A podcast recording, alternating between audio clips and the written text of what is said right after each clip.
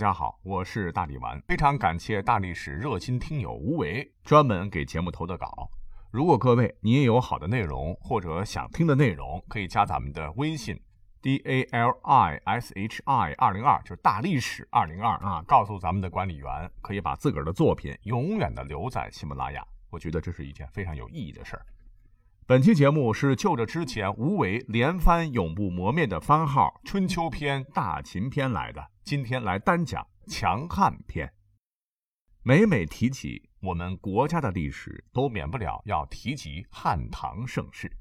虽然已经过去了一两千年，但是强汉盛唐的辉煌却印刻在每个国人的血脉中。大汉的强盛源自于辽阔的国土、丰饶的物产。以及在那个时代最为强大的军事力量。纵观整个汉朝，虽然也经历过七国之乱、王莽篡汉以及多次的农民起义，但是大部分时间的作战重点，或者说汉朝最值得被铭记的战争，都是同北方以匈奴为首的游牧民族进行的。特别是武帝时，卫青、霍去病带领汉军铁骑。一雪当年汉高祖刘邦白登山被围的耻辱，让大汉帝国的荣光登上顶峰。就像汉武大帝中说的那样，他建立了一个国家前所未有的尊严，他给了一个族群挺立千秋的自信，他的国号成了一个民族永远的名字。接下来，就让我们回到那个雨林骁起、纵横驰骋的时代。去探究一下帝国军人们的绝代风姿。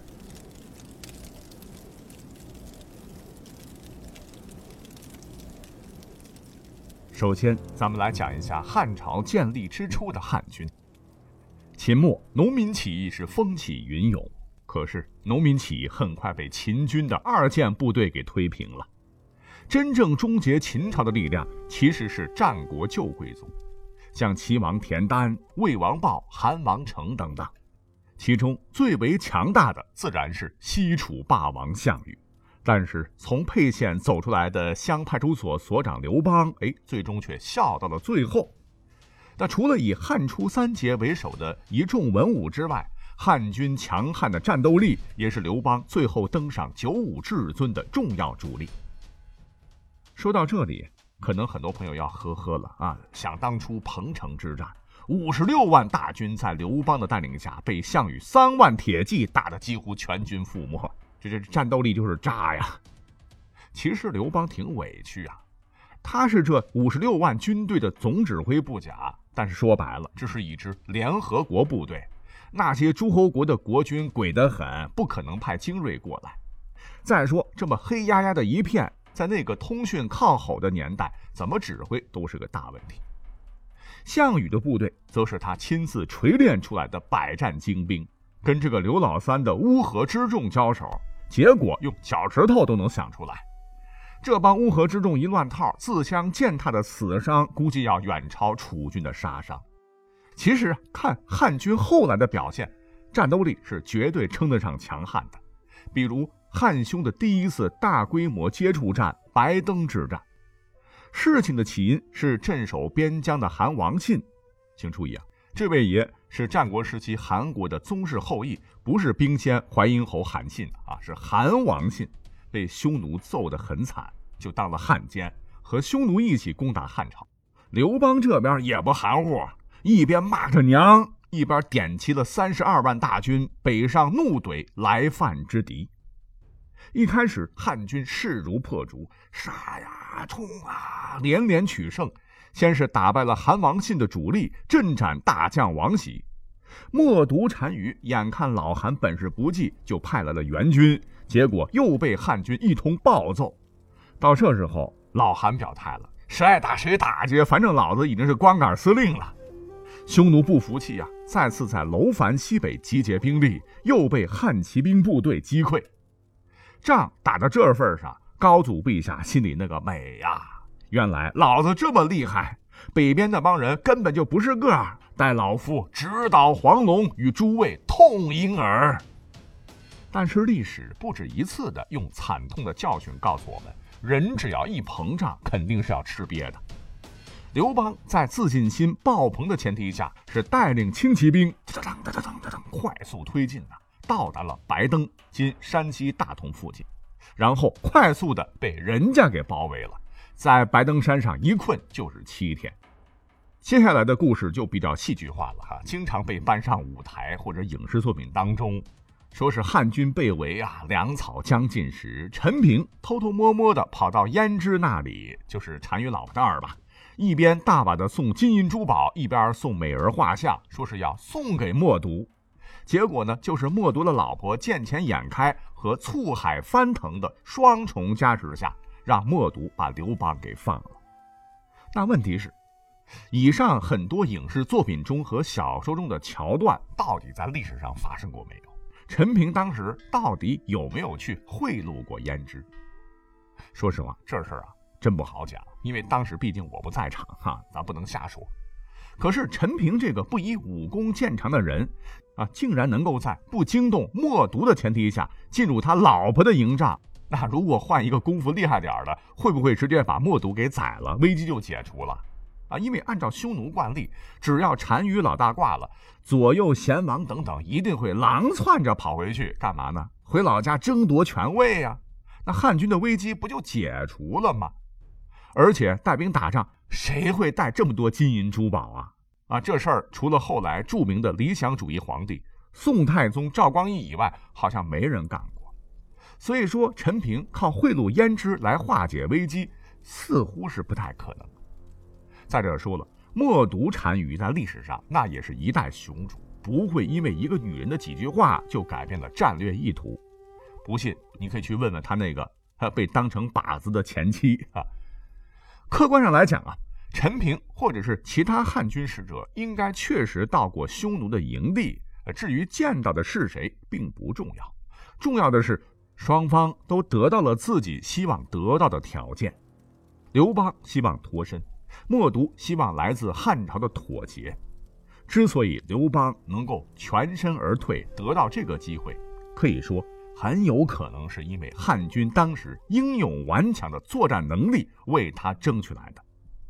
所谓是战场上得不到的东西，休想在谈判桌上得到。你像后世的靖康之耻，北宋跟金的城下之盟，就是再好不过的例子。如果说你的军队不堪一击，那你拿什么在谈判桌上制约对方？因为刘邦的轻敌冒进，汉军被困，军粮告罄。此时正值隆冬，汉军被冻掉手指的多达十之二三。即便如此，在被围的七天中，汉军还是进行了数次突围，只是由于兵力悬殊，始终没能成功。不过，也大量杀伤了匈奴士兵。匈奴也攻打过汉军的营寨，但是死活就打不进去。要知道，此时被围的并不是三十二万汉军，而是前锋轻骑。汉军的大部队正在赶往此处救驾，默读之所以会网开一面放刘邦走，很有可能是害怕汉军主力到来后自个儿会被包饺子。况且他只是让了条路，但并没有撤退，很可能是留有后手。围三却一的战术他是懂的。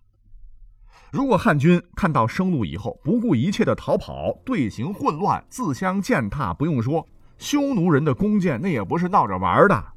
只是让默读万没想到的是，汉军撤退的时候是排成了整齐的阵列离开，两侧汉军拿着射程远超匈奴短弓的汉弩警戒，这下子就只能眼睁睁地看着汉军退回到平城，而且汉军主力这个时候也到了，默读只能撤兵。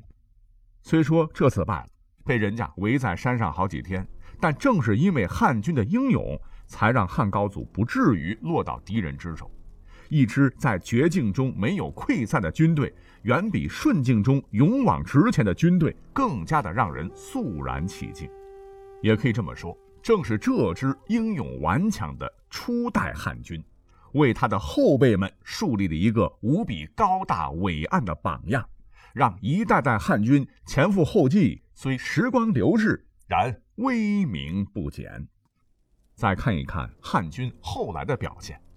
史书载，汉廷于公元前一百零一年设置使者校尉，率士卒数百人在轮台、渠地一带屯田击鼓，以供应出使西域的使者。这是大汉王朝第一次派兵长期驻守西域。到公元前六十年，西域都护府建立，正式宣布在这片广袤的土地上拥有了主权。只是后来，王莽篡汉后，由于一系列超出当时社会承受力的变法，引发了赤眉绿林军起义。到光武帝刘秀建立东汉时，西域大部已经落入了匈奴的控制范围。直到汉明帝末期，逐渐恢复国力的东汉朝廷才重新派大军收复了西域。公元七十四年，燕齐和龟兹两国在匈奴的唆使下，趁着汉军主力班师、西域兵力空虚的机会，起兵进犯都护府。新上任的西域都护府陈穆所部全军覆没，一时间西域岌岌可危。此时，东汉仅剩两位庶几校尉关宠和耿恭各自带领数百部下固守待援。不久后，柳中城破，关宠殉国，唯剩耿恭和数百袍泽独自面对数万敌人的强攻。而此时，汉军将士面无惧色。挥舞着手中的环手刀和长矛，冒着城下射来的雨点般的箭矢，将敢于攀上城头的敌人一一砍翻、戳死。隆隆的战鼓，金戈交加的脆响，战士的怒吼和濒死者的惨叫，将沉寂的大漠变成了修罗场。匈奴人最后胆怯了。两百年前，李陵以五千步兵硬挑八万匈奴骑兵的旧事，早已在他们的心底埋下了恐惧的种子。于是，匈奴大军不再强攻，而改成围困，希望对手在弹尽粮绝后可以屈服。只是，他们的如意算盘打空了。断水后的汉军一度靠诈马粪汁饮用。但是他们随后奇迹般的在这茫茫沙海中打出了一眼水井。断粮之后，耿恭和将士们硬是靠水煮皮甲和弓弦，又坚持了许久。当匈奴使者来招降时，耿恭更是将其诱上城头，一刀砍杀，当着匈奴的面炙烤了尸体，同将士们分而食之。后来，越王爷《满江红》的名句。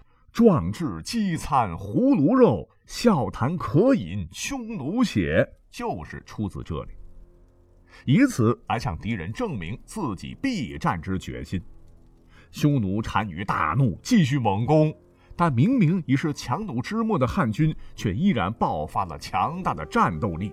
千疮百孔的疏勒城屹立不倒，城头汉军的旗帜尽管早已残破，但却依旧飘扬。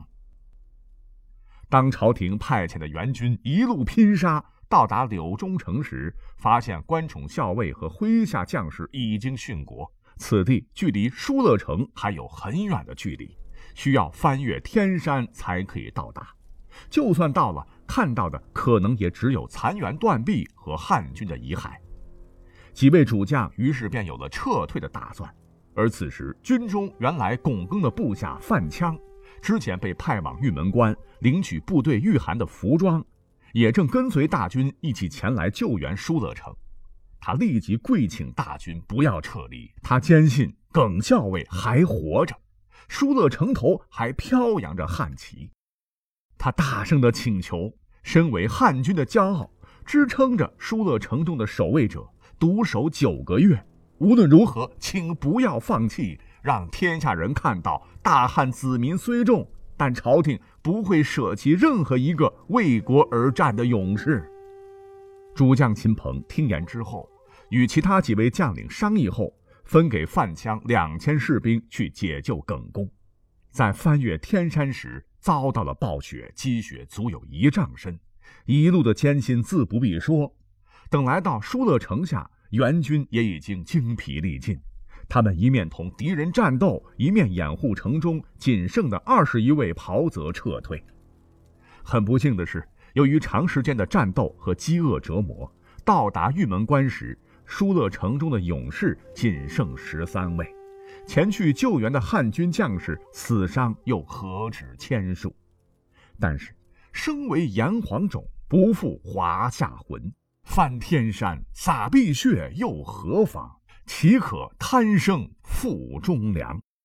当英雄们归来时，护西域中郎将郑重亲自出城迎接了这十三位衣衫褴褛的勇士。他们弱不禁风，仿佛随时会倒下；他们又刚毅无比，虽然披头散发，行销骨立，脸上却看不出丝毫的颓废。郑重不觉慨然，在将他们安顿好之后，向朝廷上表：耿恭以单兵固守孤城，当匈奴之冲，对数万之众，连月余年，心力困尽，凿山为井，煮弩为粮。出于万死无一生之望，前后杀伤丑虏者千百计，足权忠勇，不为大汉耻。公之节义，古今未有。足权忠勇，不为大汉耻。短短九个字，这其中包含了多少的血泪，又凝聚着何等的骄傲？当初多少汉家子弟远赴西域为国戍疆。不见故土青山碧水桃花香，唯有戈壁风沙漫天飞雪扬。耕罢屯田亩，再请掌中枪。不畏烽烟骤起，只恨钢刀刃卷，再难斩豺狼。玉门关前，只见寥落十三将，纵有万言难述悲壮，方知屈原含泪作国殇。两汉悠悠四百载，多少汉家健儿从军报国，用青春和热血守卫着这片热土。他们的名字已经消失不见，但是他们共同的身份——大汉军人，跟伟大的华夏民族一样，与日月同辉，千秋常在。